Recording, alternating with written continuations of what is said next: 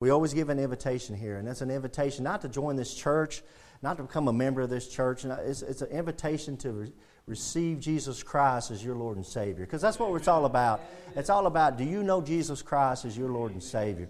And uh, it's, I think it's, uh, it is kind of unique that uh, the Lord laid this sermon on my heart a long time ago to preach this sermon. And uh, I hadn't preached this sermon in years and years. And uh, it's, uh, it's an encounter with Jesus Christ. And Uh, some of y'all, it's the first time I've seen y'all's faces.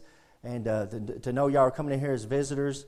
And I don't know your state of condition. I don't know, I haven't had a chance to talk to y'all personally if you've received Jesus Christ or not. But to me, it's, uh, God makes divine appointments. And it's, it's no coincidence that the Lord laid this uh, sermon on my heart to preach on just, just this day. And the Bible says today is the day of salvation. And if you never can think of a time that you've received Jesus Christ as your Lord and Savior, uh, when we give the invitation, don't be slack. Come on up here uh, receive Jesus Christ, take that free gift of eternal life. Know where you're going to go when you take your last breath. And you might be young in here and you might say, Well, I'm young, I've still got some years to go. Hey, I, I, I was talking to my best friend when he was uh, 14 years old, and I was 13 years old. I was talking to him on the telephone, and he had a shotgun laying there by, by his bed, and he moved that shotgun while I was talking to him on the telephone. The shotgun went off, blew his guts out, and he died while I was on the phone with him. My mom uh, passed away of cancer at the age of 44. Uh, my dad was murdered at the age of 39. I was only eight years old when my dad was murdered. So death's been around me, and to me, uh, death is just right around the corner. I, I can't guarantee you what tomorrow is going to bring. And I know, one thing I do know is that when God gets ready to pull your number, you will go. I, have had people that the doctor, uh, we got Sister Mary up there. They called her. She's in the hospital, and uh, the, the, doctors came there and basically said she's about to die. She's about to doing this. And I told her, I said, we're going to be praying for you. And look, you know, I'll tell you something, Mary. The doctors might have an opinion, but God's got a bigger opinion, and it's when He decides you're going to go. And she's still, she's still hanging on. I mean, uh, I have an uncle that they said they called him in there just a couple of nights ago. He's about to die. You, you know, you said, and uh, they say he's doing a lot better. You know, uh, the point is, is when the Lord gets ready to take you, that's when you'll go. But this is an encounter with Jesus Christ this woman's going to have in uh, John chapter 4, starting in verse 5. And then cometh he to a city of Samaria, which is called Sychar, near to the parcel of ground that Jacob gave to his son Joseph. Now Jacob's well was there. Jesus, therefore, being wearied with his journey, sat thus on the well, and it was about the sixth hour. Now, the sixth hour in our Bible would be about noontime. And there cometh a woman of Samaria to draw water. Jesus saith unto her, Give me to drink. For his disciples were gone away into the city to buy meat. Then saith the woman of Samaria unto him, uh, How is it that thou, being a Jew, askest drink of me, which am a, a woman of Samaria? For the Jews have no dealings with the Samaritans. Look at what Jesus Christ says in verse 10. Jesus answered and said unto her, If thou knewest the gift of God, and who it is that saith to thee, Give me to drink, thou would have, wouldst have asked of him, and he would have given thee living water. You've got to understand the context of this, of this encounter with Jesus Christ. This woman's a Samaritan.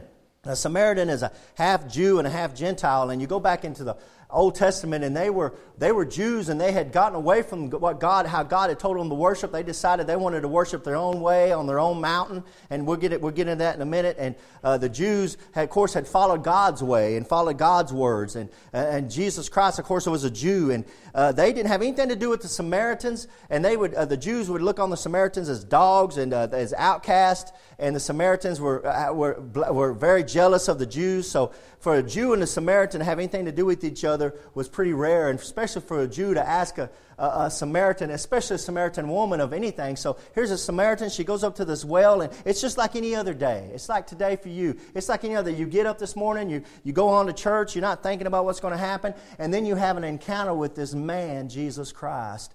And you don't, you don't tend to talk to him, but somehow or another, he starts talking to you. And he says, Give me, verse 7, he says, Give me to drink.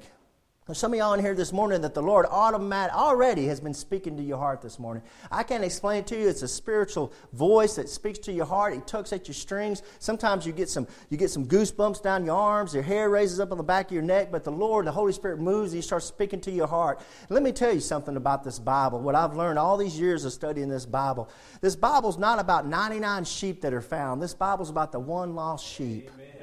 That Bi- this Bible's about the man that has 99 sheep that he loves, that he's found, that he's keeping, but there's one lost sheep, and he leaves those 99 sheep. He goes to find that one lost sheep. If you're in here this morning and you don't know the Lord Jesus Christ as your Lord and Savior, you're that lost sheep. And let me tell you something Jesus Christ loves you. And Jesus Christ, if He's standing in this room this morning, He's not standing behind the pastor. He's not standing behind the song leader, the song player, the piano player. Jesus Christ is standing behind the lost man, the lost woman, the lost boy, the lost girl. He loves you. You say, How much does He love me, brother? He loves you enough to die for you. And He says, Give me to drink. He shouldn't have been talking to her, but He says, Give me to drink. Now, she's going to use five different arguments She's going to use five different arguments to try to avoid salvation in Jesus Christ. And that's what I'm going to show you this morning. Out of these scriptures, out of the Bible, she's going to use five different arguments. And there's usually about five different ways people try to argue out of getting saved.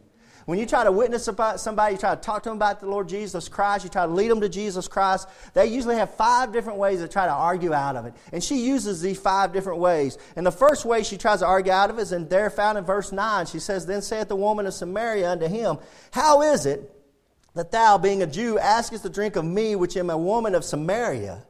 For the Jews have no dealings with the Samaritans. And I just explained why that was. Now, guys, that's a social argument. She's using a social argument. She's saying, you know, Jesus, uh, what, we, what, the world would say, Jesus Christ is, is a Jew. Jesus Christ is, is not the same color as me. Jesus Christ is for everybody. It don't matter if you're black or, or, or, or yellow or Mexican or Hispanic or whatever you want to call yourself. You know, when you, you go onto these, uh, go, you go onto a government website, you have to fill out some kind of government forms and say, what, what race are you? There's about 20 of them. I didn't know there's that many many races in America.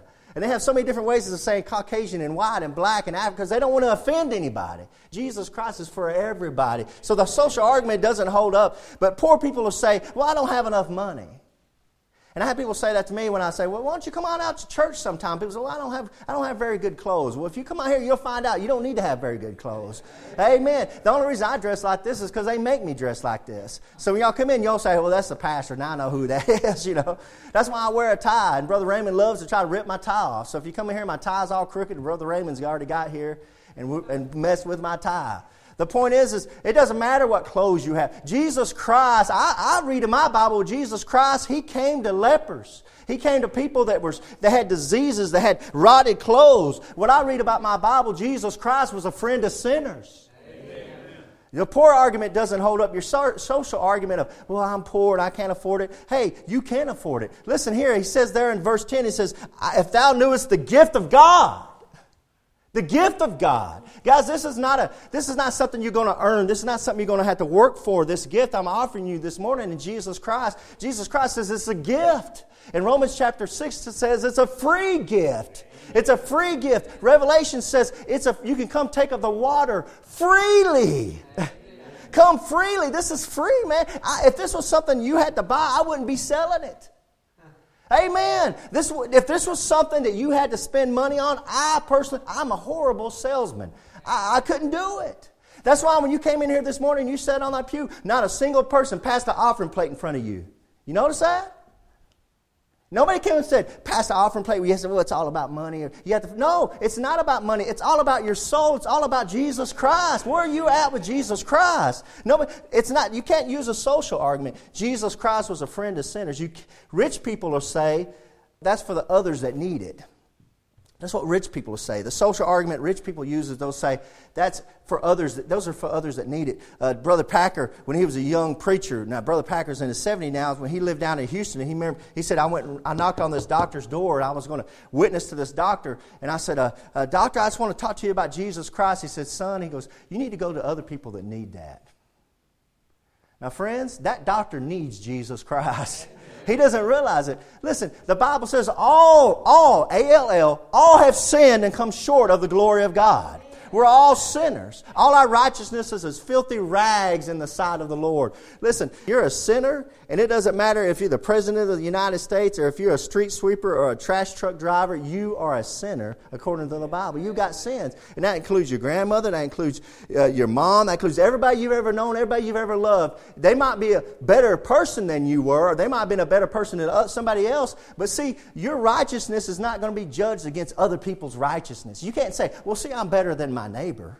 No, God's going to judge you against the righteousness of Jesus Christ. And you can't stand up against that kind of righteousness of Jesus Christ. So that's what rich people say. That's for, that's for other people.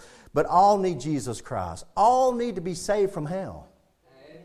That's a dirty word nobody likes to hear, is hell. But we all need to be saved from hell. Amen. Jesus Christ says, He that believeth on me is not condemned.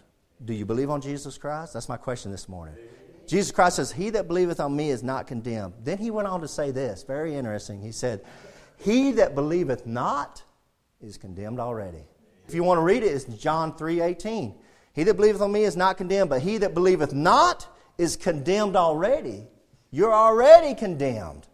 You're sentenced, man. You've already been sentenced. So the social argument doesn't hold up. So Jesus Christ says in verse 10, Jesus answered and said unto her, If thou knewest the gift of God, now that gift is a free gift of salvation in Jesus Christ, and who it is that saith to thee, Give me to drink, thou wouldst have asked of him, and he would have given thee living water.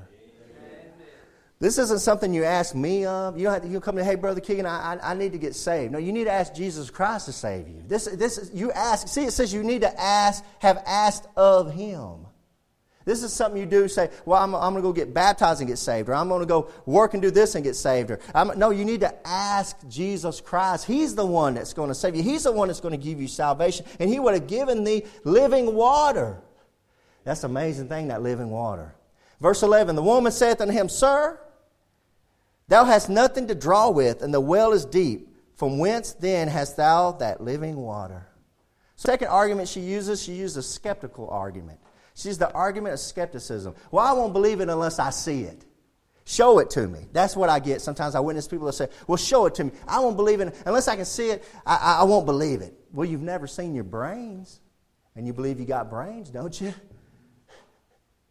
Well, I mean, just for the record, some of us doubt you do, but I mean, I, the science tells us that even though I hadn't seen them in your head, that you're supposed to have brains. Let, let, me, let me just, speaking of brains, think about this.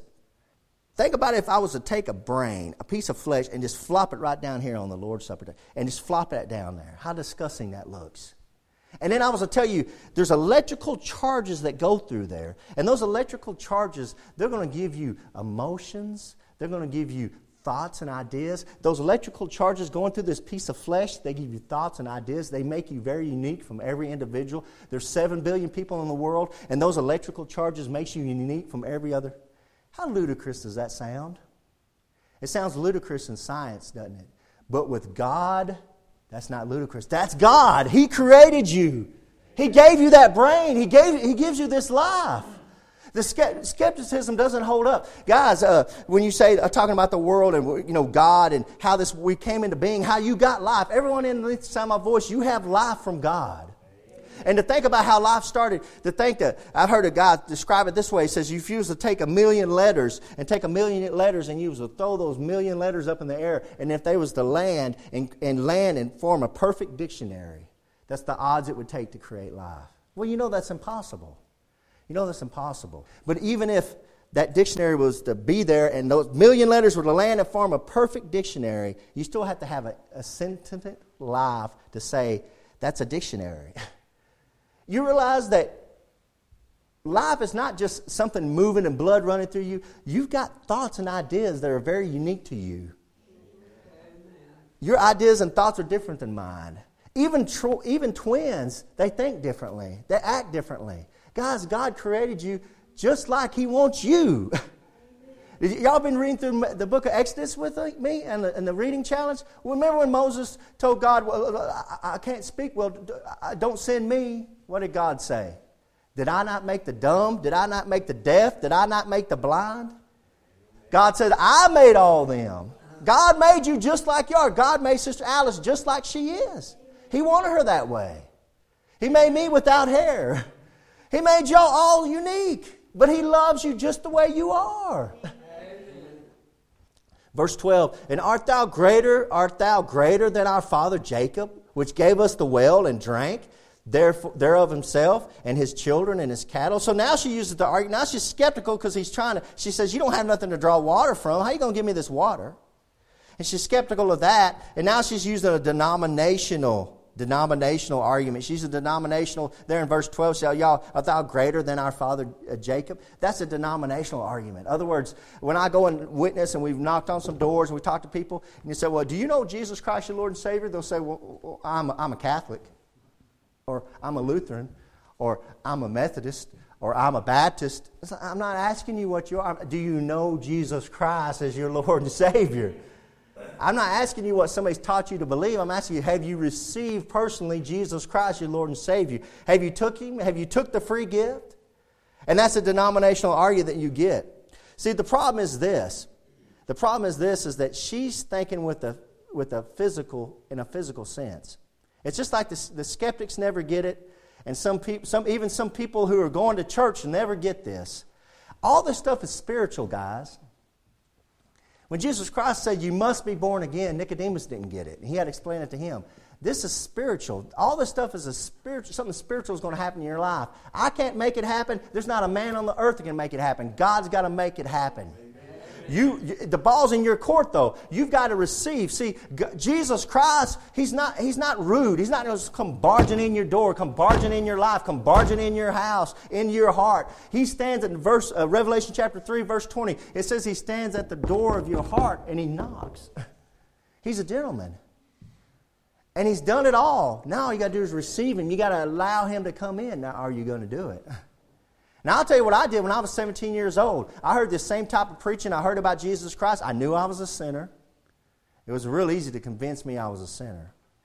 And I, I heard the preacher say, if you want to receive Jesus Christ, just come on down and receive Jesus Christ. And at 17 years old, I just walked down the aisle. I put my hand in the preacher's hand, and I said, I want to be saved. I want to receive Jesus Christ, my Lord and Savior. And I bowed my head, and I prayed, and I asked Jesus Christ to save me, and I've never been the same. Amen. Now, there's different ways to get saved. You can, get, you can pray and get saved in a car, in a house, at the side of your bed. I've heard of people praying and getting saved in a bar. You can get saved in a cemetery. You can get saved wherever you're at. But wherever, what you got to do, you got to call on the right name of Jesus Christ. You got to call on the right one, and He's the one that's offering it to you. But this, she's thinking in a in a carnal way. She's thinking that He's at, offering her real water, like you'd find in a cup here. And this is not the water He's offering her. He's offering her some spiritual water. Something the world can't give you. So look at verse 13. Jesus answered, said unto her, Well, whosoever drinketh of this water shall thirst again. But whosoever drinketh of the water that I shall give them shall never thirst. Amen. See, he's going to give this to you. It's not, he didn't say, whoever earns this water, I'll give it to him. He says, I'll give this to him.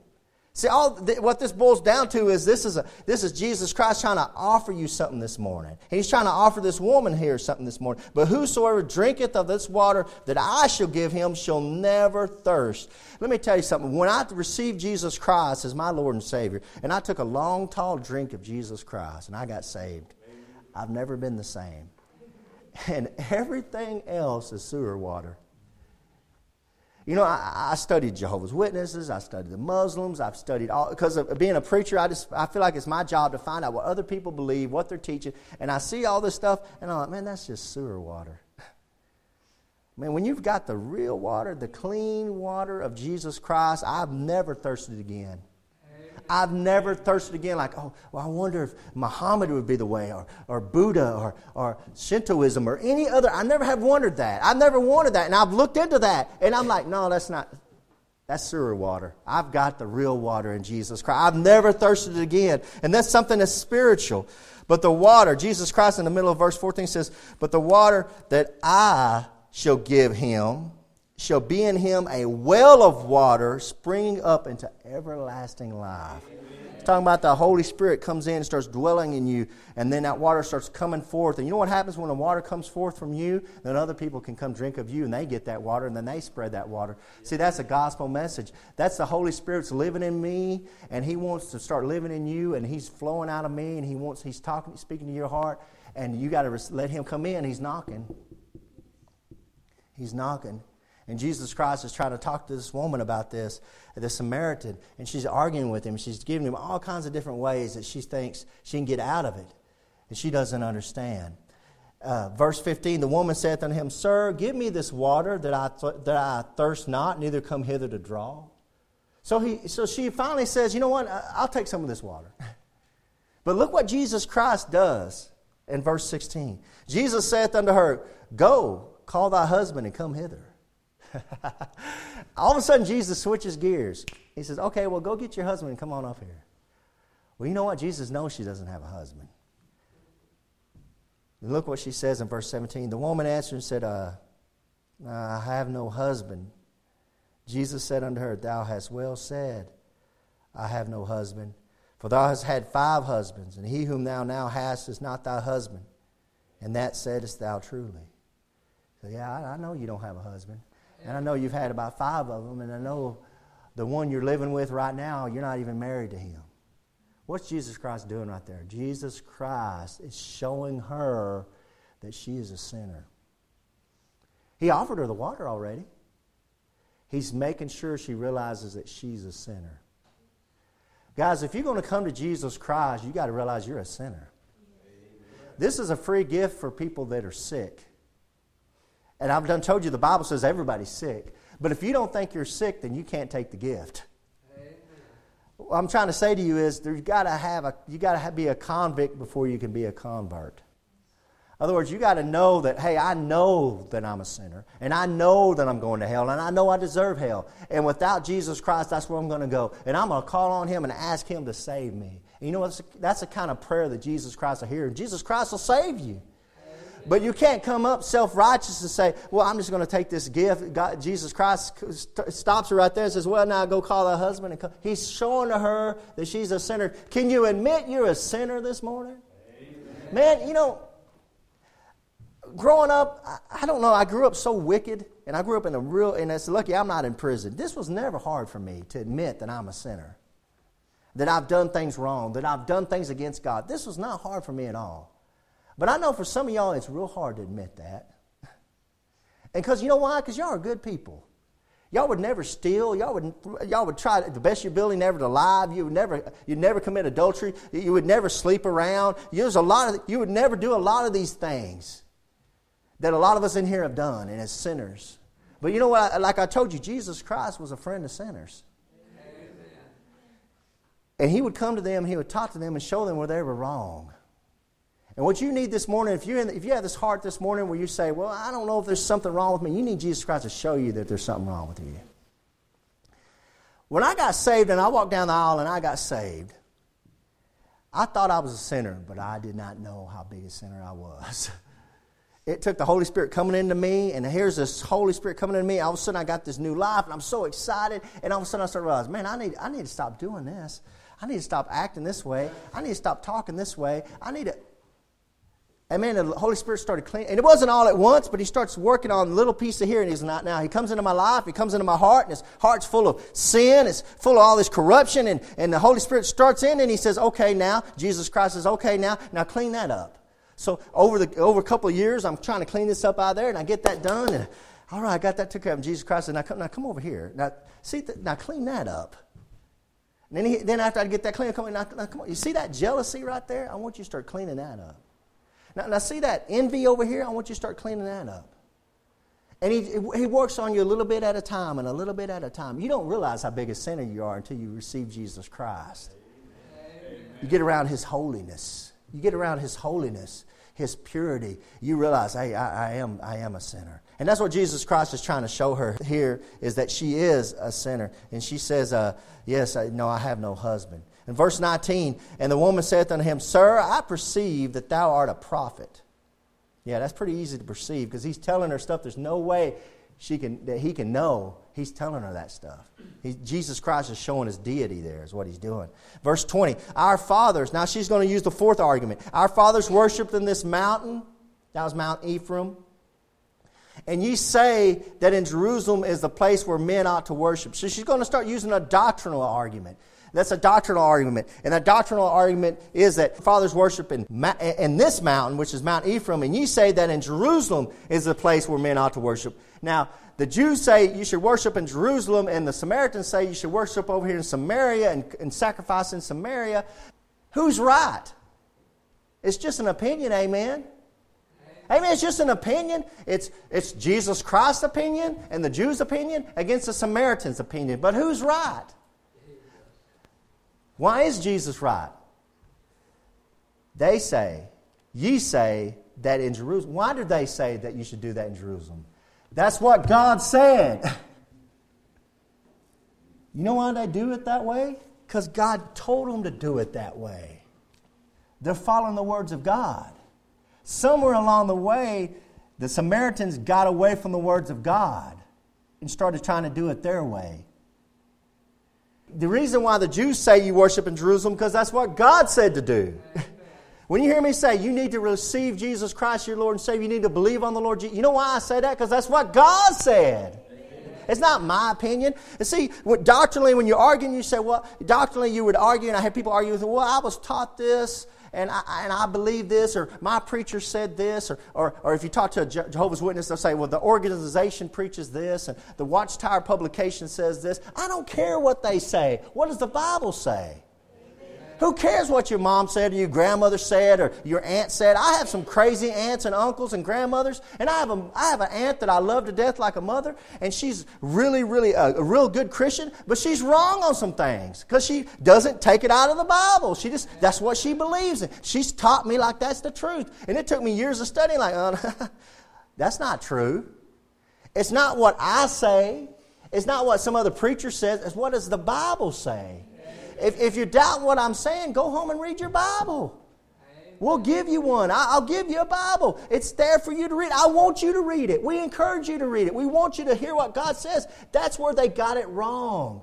They had stopped following what God said and started trying to do it their own way. You say, well, why, why do you believe the Bible then?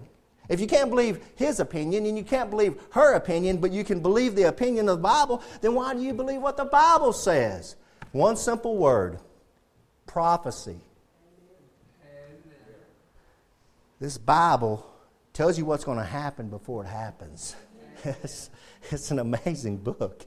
It's, you know, when I first started studying this book when I was 21 years old, I, I honestly, in my heart, and this is just how wicked a person I am. I'm like, I'm going to study the Bible, and I'm going to find these errors, and I'm going to find all these problems. And I, you know, I, not, I, not, that I want to, but I was kind of afraid I was going to. And now that now that it's 25 years later, I'm like, I stand back and I say, this book is holy and amazing. Amen. The more I study it, the more amazing it becomes. It's the prophecy in here. And Jesus is about to prophesy right now. Read with me. Read with me. He's about to prophesy right now. Verse 21 Jesus saith unto her, Woman, believe me. Look what he says. Believe me. Woman, believe me. The hour cometh when you shall neither in this mountain nor yet in Jerusalem worship the Father. Woo! What did he just say there? He said, Let me tell you something. There's going to come a time you're not going to be worshiping in this mountain, and they're not going to be worshiping over there in Jerusalem. What's he talking about? 70 AD, when the Romans came in under Titus, and they, took, they went into Jerusalem, and they went into the temple, and they destroyed the, the Temple Mount, they destroyed Jerusalem, and they ran all the Jews out, and the Jews were scattered for about 2,000 years almost, until 1948. They were scattered out, just like Jesus said it would happen. In another part, Jesus is walking with his disciples, and they're saying, Lord, look at this, look at this temple. And Jesus is walking with them in the temple and goes, See these stones? There's not going to be one of these stones left unturned upon another. They couldn't believe it. These stones were huge. When Titus came in in 70 AD to destroy Jerusalem and destroy the temple, they believed in their heart that the Jews had, had hid gold underneath those rocks. You know what they did? Every rock was turned upside down. That's why when you look at the Wailing Wall, it's flat like this. And they had the dome of the rock where the Muslims have built that dome, but that thing is flat like that. Why is that like that? Because they went and they turned every big stone looking for gold. Just like our Lord and Savior Jesus Christ said they would. Amen. That's amazing, guys. You know why the Jews came back in 1948? Because God said it would happen in the end times, just like the book said, and it happened. You know what he said it happened? He said they would be born in a day. Amen. Who's heard of a nation being born at once? When did that happen? 1948, the United Nations got together. They voted in one day, and they, the, Israel had no nation, and in one day, United Nations voted Israel's a nation. One day. That's prophecy, friend. You can't deny this stuff. It's happening before your very eyes. Now, you might be a skeptic and you might want to put on blinders and you might want to deny it and say, Well, I don't want to believe that. I don't want to believe that. But you can just not believe that all the way down into hell. But if you want the truth, and Jesus Christ said the truth shall make you free, come looking for the truth. It'll be amazing what you find out. Turn off the internet, turn off Facebook, and start finding it out for yourself. It drives me crazy. People read this nonsense. Somebody just throws something up on Facebook and on Twitter and on, on social media and on the history channels, and they just get, get out the spoon and just lap it up, never checking it. Check it. Study for yourself. Don't believe everything you read and hear. It just drives me crazy. She said, Jesus saith unto her, Woman, believe me, the hour cometh when you shall neither in this mountain nor in yet at Jerusalem worship the Father. You worship, you know not what. We know what we worship, for salvation is of the Jews. Well, that's one thing they don't like right there, see. Verse 22, he says, Ye worship, ye know not what. If you're trying to worship God the Father outside of Jesus Christ, you're worshiping the devil. I don't care if you're a Muslim, if you're a Buddhist, I don't care how, you, how you're doing it. If you're trying to come to God the Father and you're trying to worship God the Father outside of Jesus Christ, you're worshiping the devil. The devil set up that religious system just like that. Jesus Christ said, I am the way, the truth, and the light. He said, The, the, thee. I am the way, the truth, the light. No man cometh unto the Father but by me. That's what Jesus Christ said. That's John chapter 14. Read it for yourself. So if you're trying to go through Muhammad or Buddha or some other way other than Jesus Christ, Jesus Christ says, You worship ye know not what. You don't even know what you're worshiping. We know what we worship, for salvation is of the Jews. Our Savior is a Jew. Jesus Christ is a Jew. The salvation is of the Jews. Verse 23 But the hour cometh, and now is, when the true worshipers shall worship the Father in spirit and in truth. He said there's true worshipers. If Jesus Christ says there's true worshipers, what does that mean? There must be false worshipers. There's false worshipers. Just because you hear somebody say the, say the name Jesus, Jesus, Jesus, don't mean they know the same Jesus me and you are talking about. When you hear a Jehovah's Witness, and we're studying this on Wednesday night, when they talk about Jesus, they're talking about Michael the Archangel. We were studying that. We're finding they're not even talking about the same Jesus. Guys, you got to read. and You got to find out who's Jesus Christ. Worship the Father through Jesus Christ. Worship Him in spirit and in truth. For the Father seeketh such to worship Him. God wants you to come through Jesus Christ, come by the way of the cross, and worship God the Father through Jesus Christ. That's where God gets the glory. That's where Jesus Christ gets the glory. That's the Spirit. That's the truth. Look at verse 24. God is a Spirit. And they that worship Him must worship Him in spirit and truth. See, these are spiritual things. That's why I can talk about this and talk about this and show you water sitting in a cup, and I can talk to you about all these things, but this is a spiritual transformation that nobody can do for you but God. You must receive Jesus Christ, and when you receive Jesus Christ, then God gets in you and you're born again. He said, Jesus said, you must be born again. These are all spiritual things. Going to church doesn't prove you're saved. Reading your Bible doesn't prove you're saved. Talking about Jesus doesn't prove you're saved the way you prove you're saved is have you received Jesus Christ, your Lord and Savior? Do you have the testimony in your heart that I've received Jesus Christ and I know I'm going to heaven? I know I'm going. Amen. There's a testimony you have. The Spirit in you cries out, Abba, Father. Father. And I've done some rotten things as a Christian. I've done some horrible things as a Christian. But my spirit still cries out, Abba, Father because He's my Father. You know what happened when I started doing some horrible things when Jesus Christ, I received Jesus Christ and God's my Father now? You know what He does now as a Father? He takes me and He spanks me.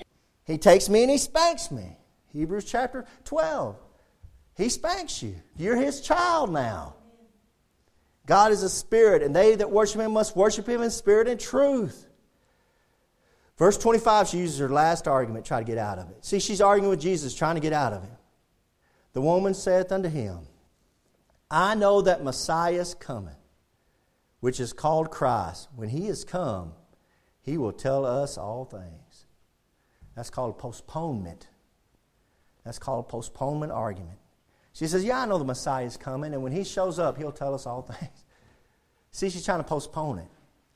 That's one of the greatest sins that a lost man or woman does is you'll, you'll talk to them about Jesus Christ and you'll see the conviction in their heart. And you'll see it in their eyes. and you're, you're talking to them, you're showing them Scripture, and you can see the Holy Spirit working on them. And right when the Holy Spirit's working on them, and they know the truth, and they can see the truth, and they know they need to receive Jesus Christ, and He's knocking on the door of their heart, they postpone it. They postpone it. They say, uh, another day, maybe later, when I get a little older. And I told you when we first started up preaching that uh, don't wait till you get older. You never know what tomorrow's going to bring. What they're afraid of is they're afraid of that the truth they're afraid of is that Jesus Christ is going to take away their love of this world. You're so deep into this world, and the devil's got you so full that this world is so wonderful, and everything's so great, and everything you're doing, and every, it's so wonderful, and he's got you so full. And there's pleasure in sin for a season, the Bible says. There's pleasure in drinking. There's pleasure in doing lots of the sin that we do. There's a lot of pleasure in that, or we wouldn't do it, amen? It feels good to do it for a season. But us old people with no hair and with, with some gray hairs, we understand that when you keep doing that sin, there's a payday someday. And the Bible says, be sure, be sure your sin will find you out. And there's some things, some things I've done in the past that I've done when I was 10, 12, 13 years old that now I'm in my 40s, I'm paying for it. Amen. And I did it when I was 15 and 16, and I'm paying for it. Be sure your sin will find you out and you, they're afraid that if I receive Jesus Christ, I know it's the truth, that all my fun will go away, all my joy will go away. Guys, you don't even know what fun and joy and peace is when you're living out in the world. You think you're having fun, you think you're having joy. And the reason why some of us came to Jesus Christ is because we got to the bottom of the barrel and we tasted everything the world could give us, and we got at the bottom of the barrel and we said, Is this it? And Jesus Christ came in through the Holy Spirit and says, No, it's me. You hadn't tried me yet. And some of us, we're at the bottom of the barrel, druggies, alcoholics, wife beaters, murderers, all the things you can think of we've done. That we've done it, we're at the bottom of the barrel, there's nowhere for us for us to go, and Jesus shows up to the Holy Spirit and says, Are you there's me to try. Amen. I want you. I love you. I died for you. I paid for that sin you just did. And we, with an open heart, say, Lord, I know I'm a sinner. Will you, will you, will you take me? And the Lord said, I'll take you. I'll take you when that thief was hanging up on the cross and Jesus was hanging with him, he said, Lord, remember me when you come into your kingdom. And Jesus Christ said, Today thou shalt be with me in paradise. Amen. He couldn't come down to do anything for the Lord. He couldn't do anything. And the Lord said, You can come with me. See, that's Jesus Christ. But some of y'all are out here and you haven't tasted all the world has for you. You haven't done all the world has for you. You don't realize where it leads. If you look at movie stars, I'll give you a good, good example. If you look at like Robin Williams, there's a man that could have had uh, the funniest guy you can think of, living the dream, has all the money you can think of, and what did he do? He ended up hanging himself. How many movie stars, how many rock and roll stars, they get all the money they want, they get all the women they want, they get all the fame, and then they end up killing themselves. Why is that? Because they show up and they say, Is this it? And that's what some of us have done in here. We've clawed our way to the bottom of the barrel and we say, Is this it? And Jesus Christ says, No, this is not it. You haven't tried me. Postponement. I've only told this story twice. I've been preaching here for 11 years, and I've only told this story twice. And the Lord laid it on my heart to tell this story this morning. With all these visitors, with some of us who have never been in here before, uh, I think it's why the Lord laid it on my heart to tell this story. It was a true story. girl was uh, convicted about her sin, and she knew she needed to get saved. She was, a, she was a teenage girl, and she came to the preacher, and her dad, mom and dad, took her to the preacher, and uh, she said, uh, I, I, know I want to, and told the preacher, I know I want to get saved. I need to get saved. He said, Well, what's holding you back? She says, I just don't know. I just don't know. I, I just don't know. He goes, Well, do you want to get saved? She goes, Yeah, I, I think I, want to get saved, but I, just don't know. I know, I know Jesus Christ is the Savior, and, and I, know I'm a sinner, but I just, and it was something was holding her back. She was postponing it. She was there was just something in her heart that she was afraid that, that Jesus Christ was going to take away some joy she was going to have or take away some things she wanted to do out in the world. And she just, she knew that she couldn't receive Jesus Christ and still love the things of the world. And she was worried about this stuff. And, and the pastor said, well, when I give the invitation, just come on down. You ready to get saved? And one Sunday night, they had, a, had the service and the preacher was preaching just like we're doing in here. And he gave the invitation like I'm about to give. And she got up and her dad got excited. And her dad's the one that told the story. And her dad got excited, and the young teenage girl started walking down the aisle, and she was getting about halfway down the aisle, and she was going slow, and then she just stopped and she grabbed her hair and she said, No! And she turned around and she walked back and sat back in the pew, and her dad was just startled. She wouldn't receive Jesus Christ.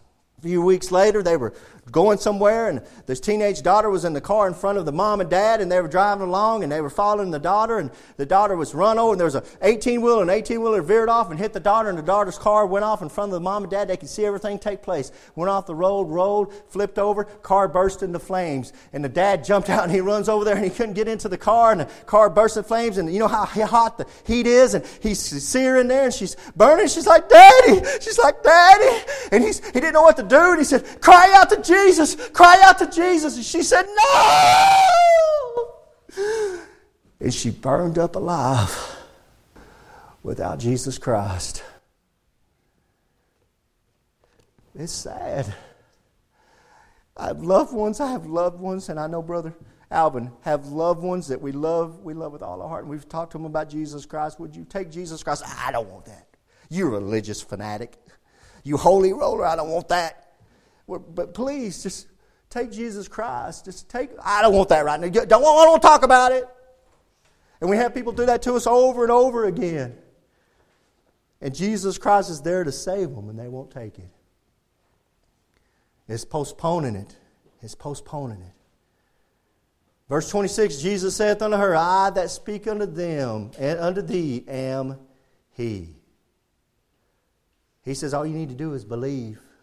Just believe on me. And upon this came his disciples and marveled that he talked with the woman, yet no man said, What seekest thou her? Why talkest thou with her? See, they're wondering why, she, he, why Jesus is talking to the Samaritan. And the woman then left her water pot and went her way into the city and saith unto the men, Come see a man which told me all things that ever I did. Is not this the Christ? She says she left her water pot. See, she forgot about her physical needs. She went down there to get water. She forgot all about her physical needs, so much so she just left her water pot and she ran because she had found her spiritual needs. And if you're here this morning, you have spiritual needs. I don't care what the world tells you, what the devil tries to tell you, what TV or the internet tries to tell you. You have a spiritual need that God's put in your heart. You need to worship. You need a God to worship.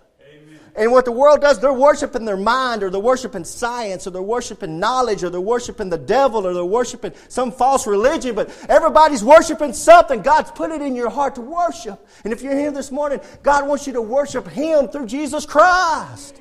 And you'll, you'll find Jesus Christ and all the things of the world that you think you love, all the money and the riches and the fame and anything you could think of you want to do, that'll all go away when you have the man Jesus Christ, the living water. You'll never thirst for this stuff again. You'll want Jesus, you'll have Jesus Christ. He says, Come see, is this not he which was told, is this not the Christ? Then they went out of the city and came unto him. Now skip down to verse 39 for time's sake. And many of the Samaritans of that city believed on him. He that believeth on me is not condemned. He that believeth not is condemned already. For the saying of the woman which testified, He told me all that ever I did. Woo! So when the Samaritans were come unto him, they besought him that he would tarry with, tarry with them. And he abode there two days. And many more believed because of his own words. See how they're believing? Verse 42 And said unto the woman, Now we believe not because of thy saying, not because of something the preacher said, for we have heard him ourselves and know that this is indeed the Christ, the Savior of the world. Amen. Amen. They believe that Jesus Christ is the Savior of the world, and they, more importantly, believe that Jesus Christ is their Savior. Guys, it's not enough to believe. Bible says the devils believe and tremble with fear. You need to make Jesus Christ your personal Savior. Can you think of a time that you personally have received Jesus Christ as your Lord Savior? You got down and said, Jesus, I know I'm a sinner, Lord, and I know I'm, I know I'm bad, and Father, I know I'm going to hell, and I need you, Lord. Would you please save me? Jesus, would you please save me? Have you ever called out to Jesus Christ like that in prayer? A similar prayer like that? I'm telling you, when you call out to Jesus Christ and call out sincerely, believing that He will save you, you will be saved.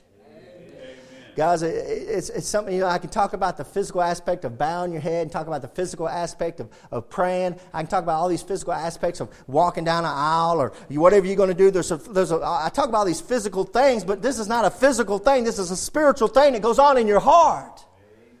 You know, when uh, Brother Josh, he was up here and he walked down the aisle. Brother, when you, when you were down in that pew and you decided in your heart, I want to receive Jesus Christ, you were saved before you stepped out and walked down the aisle. When you, and it's something that goes on in your heart. This other stuff is just something that comes out physically so other people can see it.